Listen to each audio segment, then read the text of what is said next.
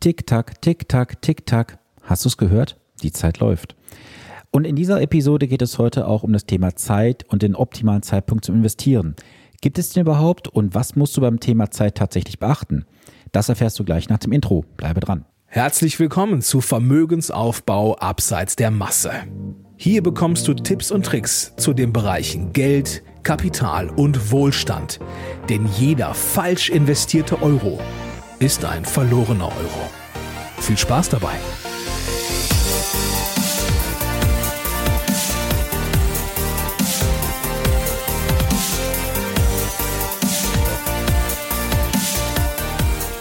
Es ist Montag und Zeit für eine neue Podcast-Episode. Schön, dass du eingeschaltet hast. Mein Name ist Sven Stopka und ich unterstütze Menschen jeden Tag dabei, bessere und solidere Entscheidungen bei ihren Finanzen zu treffen. Dabei geht es um die Bereiche Vermögensaufbau, Vermögenssicherung und Vermögensstrukturierung. Das alles komplett provisionsfrei, denn ich arbeite als echter Honorarberater. Ja, heute geht es um den Faktor Zeit. Und bevor wir heute mal in die Episode einsteigen, möchte ich dir noch ein kurzes ja, ein kurzes Review geben auf die letzte Woche. Dort habe ich ja meinen Kundenbestand aus dem Bereich Versicherung, den ich in den letzten 14 Jahren aufgebaut habe, übertragen an eine andere Gesellschaft. Das Ganze geht jetzt in den nächsten Tagen dann auch in die finale Bearbeitung, dass halt die kompletten Kundenbestände angeschrieben werden und dann ist auch dieses Thema für mich in wenigen Wochen Geschichte. Ich habe das Ganze mit einem lachenden und einem weinenden Auge getan. Denn auf der einen Seite kannst du dir sicherlich vorstellen, dass es nicht ganz einfach ist, mal eben 14 Jahre seiner beruflichen Tätigkeit abzugeben. Aber ich mache das mit einem Lachen im Auge auch, weil ich weiß, dass die Kunden, Mandanten jetzt in gute Hände kommen und ich mich mit 100% Fokus auf mein Anlageberatungsthema fokussieren kann. Dann hast du letzte Woche auch gesehen, dass es zwei Episoden gab, gewohnterweise am Montag und am Dienstag eine Sonderepisode. Das Ganze resultierte daher, dass ich einfach jetzt auch von vielen von euch gefragt wurde, du Sven, ich habe jetzt da irgendwelche Corona-Hilfen beantragt, durfte ich das überhaupt?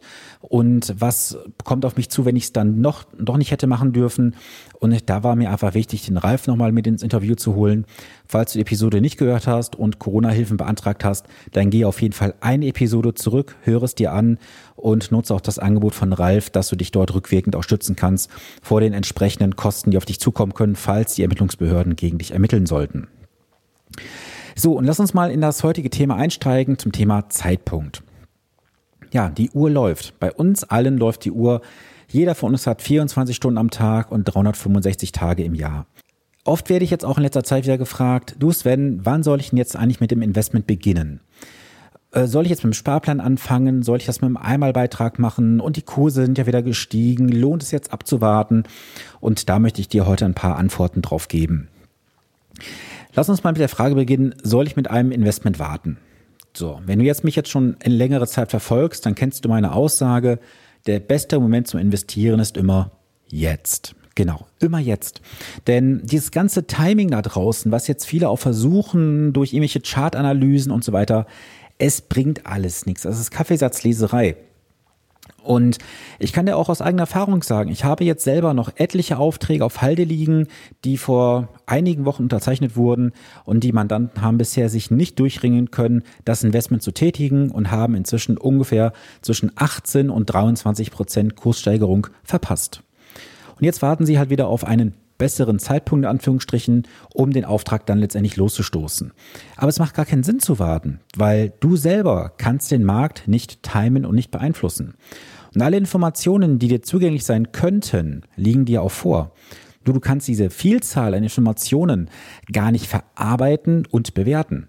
Von daher macht es nach meinem Dafürhalten keinen Sinn, das irgendwie auf fallende Kurse zu warten oder ähnliches. Fange einfach an zu investieren und dann hast du auf jeden Fall diese wichtige emotionale Hürde auf jeden Fall hinter, hinter dich gebracht.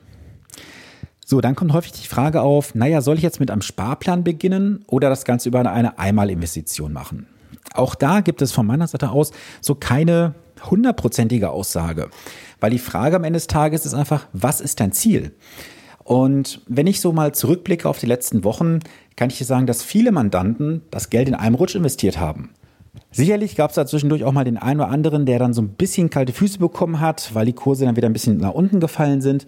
Aber jetzt aktuell rückwirkend betrachtet sind diese Mandanten sehr, sehr glücklich, dass sie damals alles Geld, was sie noch hatten, investiert haben in einer Summe und sie waren noch ganz froh, das Ganze gemacht zu haben, denn sie haben den Einstiegskurs genutzt, um die Schwelle, wo sie wieder in die Gewinnzone kommen, zu reduzieren. Das ist nämlich etwas, was die meisten auch vergessen beim Investieren. Wenn du in einer Tiefsphase nachkaufst, dann hast du den, den Schwellenwert, den du brauchst, um wieder auf den Ausgangspunkt zurückzukommen, also sprich auf einen schwarzen Bereich oder auf einen grünen Bereich, wie du es jetzt sehen möchtest, der ist deutlich gefallen. Und das kannst du ganz einfach auch nachrechnen. Wenn du das Tool haben möchtest, was ich dazu verwende, dann schick mir gerne eine Nachricht und dann schicke ich dir das Tool einfach mal zu. Und oft kommt ja auch so die Aussage, ja Sven, du, ich glaube das, Punkt, Punkt, Punkt. Und genau das ist richtig. Ich glaube. Und glauben kannst du in der Kirche zum Beispiel. Aber wissen kannst du es am Aktienmarkt nicht. Du kannst nicht wissen, was morgen passieren wird. Wird morgen irgendwo in der Welt ein, ein Unternehmen übernommen? Gibt es morgen bedeutende Informationen, dass die Kurse nach oben steigen? Das weißt du nicht. Ich weiß es auch nicht. Und deswegen favorisiere ich persönlich ja eine breit aufgestellte Strategie, wo du dann weißt, dass du komplett im Markt investiert bist. Du musst dieses Timing und Picking nicht mehr betreiben. Und eine Aussage habe ich in den letzten Wochen immer wieder gehört und auch gelesen. Und da möchte ich auch mal mit so einem Ammenmärchen hier aufräumen. Und zwar mit dem Wort DAX. Ich meine es nicht das Tier, sondern den deutschen Aktienindex. Und oft höre ich ja dann so eine Aussage und dann stelle ich eine Gegenfrage. Und zwar kommt die Aussage dann, ja du, der DAX ist ja stark gestiegen, soll ich jetzt investieren oder warten? Und dann frage ich, ja, welchen DAX meinst du denn? Ja, der aus dem Fernsehen. Okay. Das ist der DAX 30. Das ist das, was wir alle im Fokus haben. Sprich, den großen DAX mit den großen Unternehmen. Dort, wo 10% bereits Automobil enthalten ist, sehr viel Chemie, aber es gibt noch viel mehr. Hast du schon was gehört vom S-DAX, vom M-DAX und vom Tech-DAX? Sicherlich nicht, oder? Und wenn doch, frage ich dich mal, warum haben denn alle diesen kleinen DAX mit 30 Werten im Fokus, obwohl der S-DAX zum Beispiel 70 Werte hat? der MDAX 60 Werte, der TechDAX 30 Werte? Gute Frage, oder? Das ist das, was wir wahrnehmen durch die Medien. Wir sprechen mit der Masse, aber wissen nicht, was außerhalb unseres Kosmos tatsächlich noch existiert. Denn überlege mal, wenn du alleine jetzt mal in den MDAX oder in den SDAX investieren würdest, dann hast du schon mal eine höhere Streuung, nämlich die Verdopplung der DAX 30 repräsentiert 30 Werte, der MDAX 60 und der SDAX 70 Werte. Das heißt, du hast eine höhere Streuung. Diese beiden Indizes hat so gut wie keiner auf dem Schirm, weil alle immer über diesen großen bekannten DAX sprechen. Was für ein Bullshit, der da draußen läuft, ehrlich gesagt. Ich persönlich kann es auch nicht nachvollziehen, warum so viele Anleger immer wieder ihre eigene Anlage mit dem DAX vergleichen.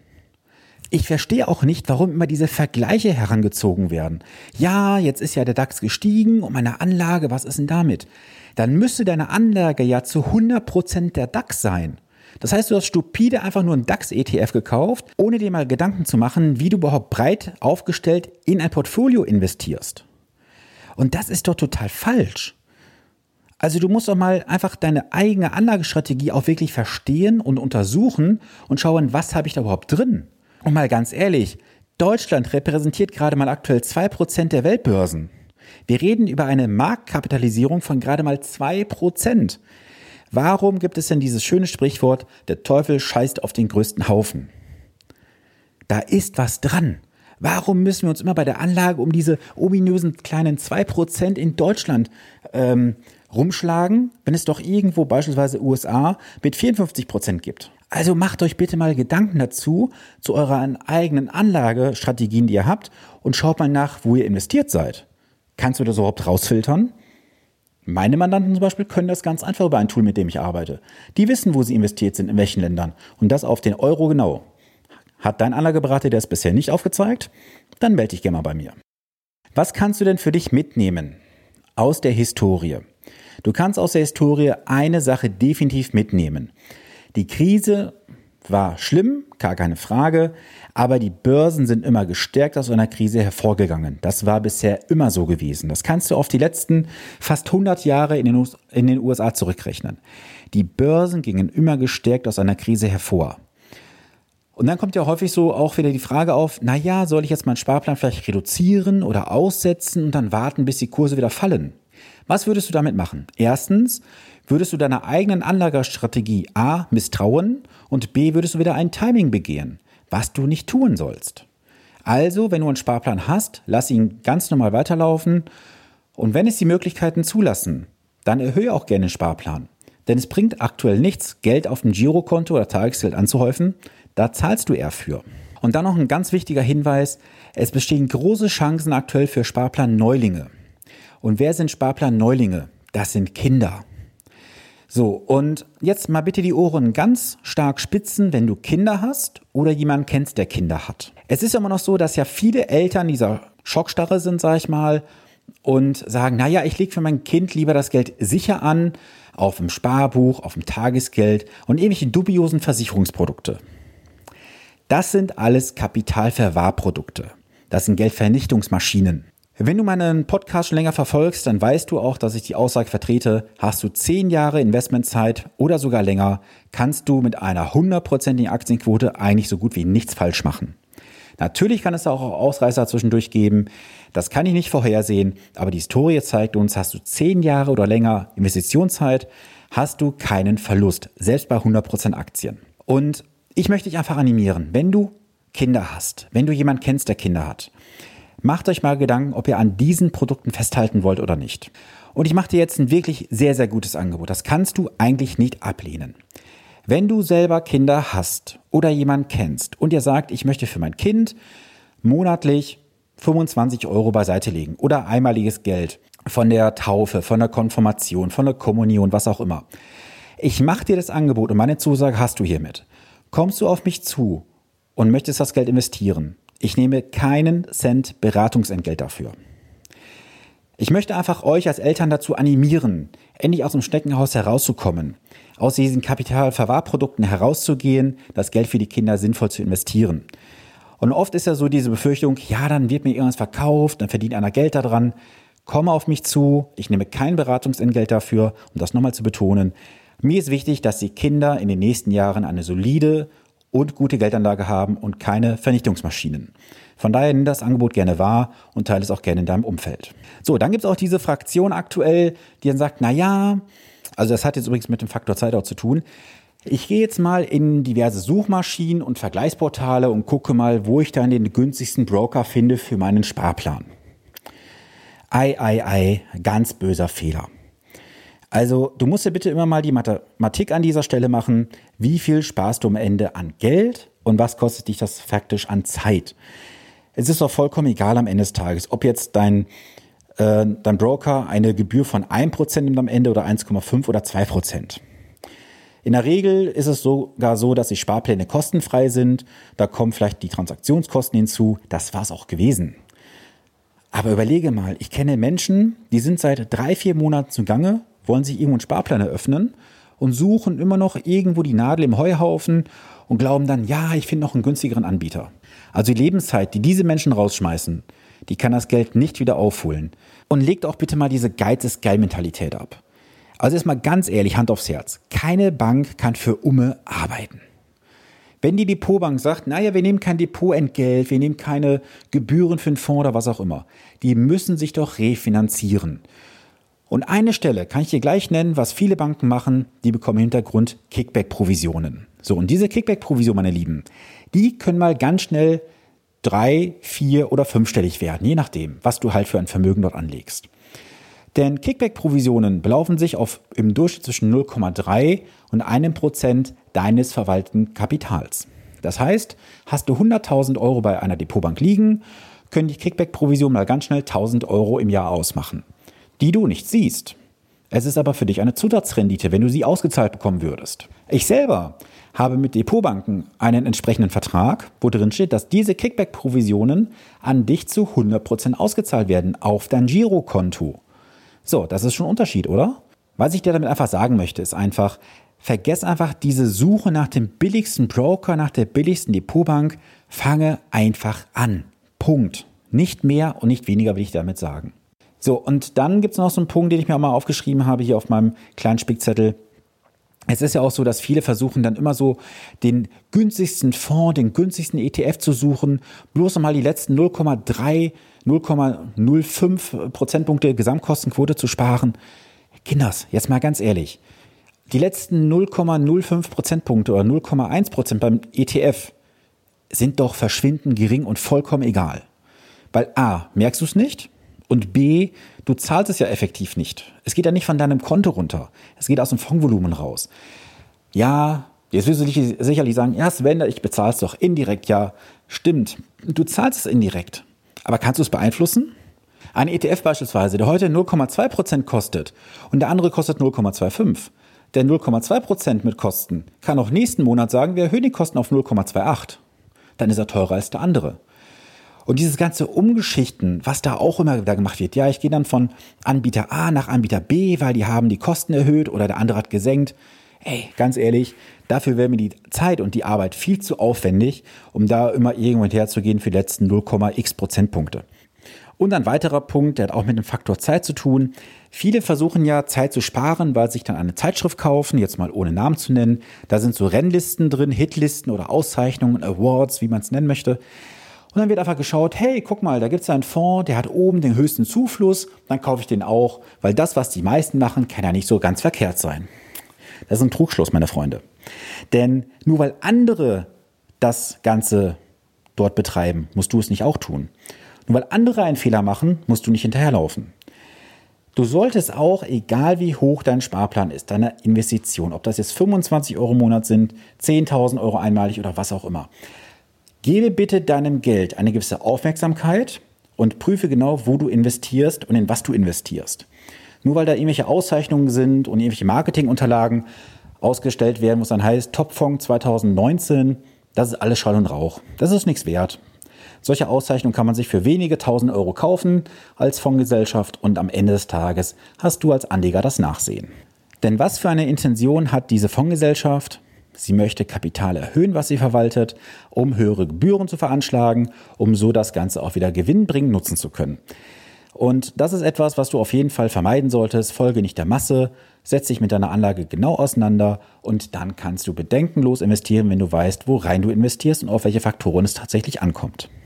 Jetzt sagst du dir sicherlich, super Sven, jetzt habe ich wieder Informationen bekommen, ich weiß jetzt, worauf ich achten soll, aber so der Impuls am Ende des Tages fehlt mir noch, dass ich mich wirklich damit beschäftige. Und ich habe mir natürlich auch die Frage gestellt, wie kann ich dich noch weiter unterstützen? Auf der einen Seite gibt es die Möglichkeit, dass wir ein Strategiegespräch führen, was auch schon viele von euch genutzt haben. Auf der anderen Seite habe ich mir die Frage auch gestellt, naja, vielleicht sind viele von euch auch zeitlich so weit beschäftigt, dass sie die Möglichkeit nicht haben, sich mal eine halbe Stunde Zeit zu nehmen fürs Telefonat. Und ich habe mir dann einfach überlegt, ich mache einen Hörkurs. Ich habe einen Hörkurs aufgenommen, Finanzwissen kompakt. Der geht rund anderthalb Stunden. Und da gebe ich dann mal so kurz, knackig, prägnant so die wichtigsten Faktoren mit an die Hand, worauf du achten solltest und wie du dann auch wirklich in Aktion kommst. Und ich gebe auch mal so ein paar Hinweise mit, wie du einen guten Berater erkennst und einiges mehr. Und wenn du jetzt sagst, das klingt spannend, dann habe ich sogar noch eine gute Nachricht für dich. Diesen Hörkurs möchte ich dir aktuell schenken. Ja, du hast richtig gehört, diesen Kurs schenke ich dir. Und wie du ihn bekommst, ist ganz einfach. Was musst du tun, um diesen Hörkurs zu bekommen? Ganz einfach. Du gehst in iTunes hinein und gibst mir dort eine Bewertung. Machst davon einen Screenshot oder du gehst ähm, in Social Media rein, Facebook oder Instagram und teilst meinen Podcast dort. Schreibst dazu einen kurzen Satz, was dir bisher im Podcast besonders gefallen hat, warum er hörenswert ist. Machst davon ebenfalls einen Screenshot. Das eine oder das andere schickst du mir dann per E-Mail an podcast.finanzpodcast.de und dann bekommst du von mir innerhalb von einem Tag den Download-Link zugeschickt zu dem Hörkurs. Ich verspreche dir, du kommst in keinen Funnel hinein, es gibt keinen Upsell im Nachhinein, es ist alles komplett for free. Und das ist doch mal ein Angebot, oder?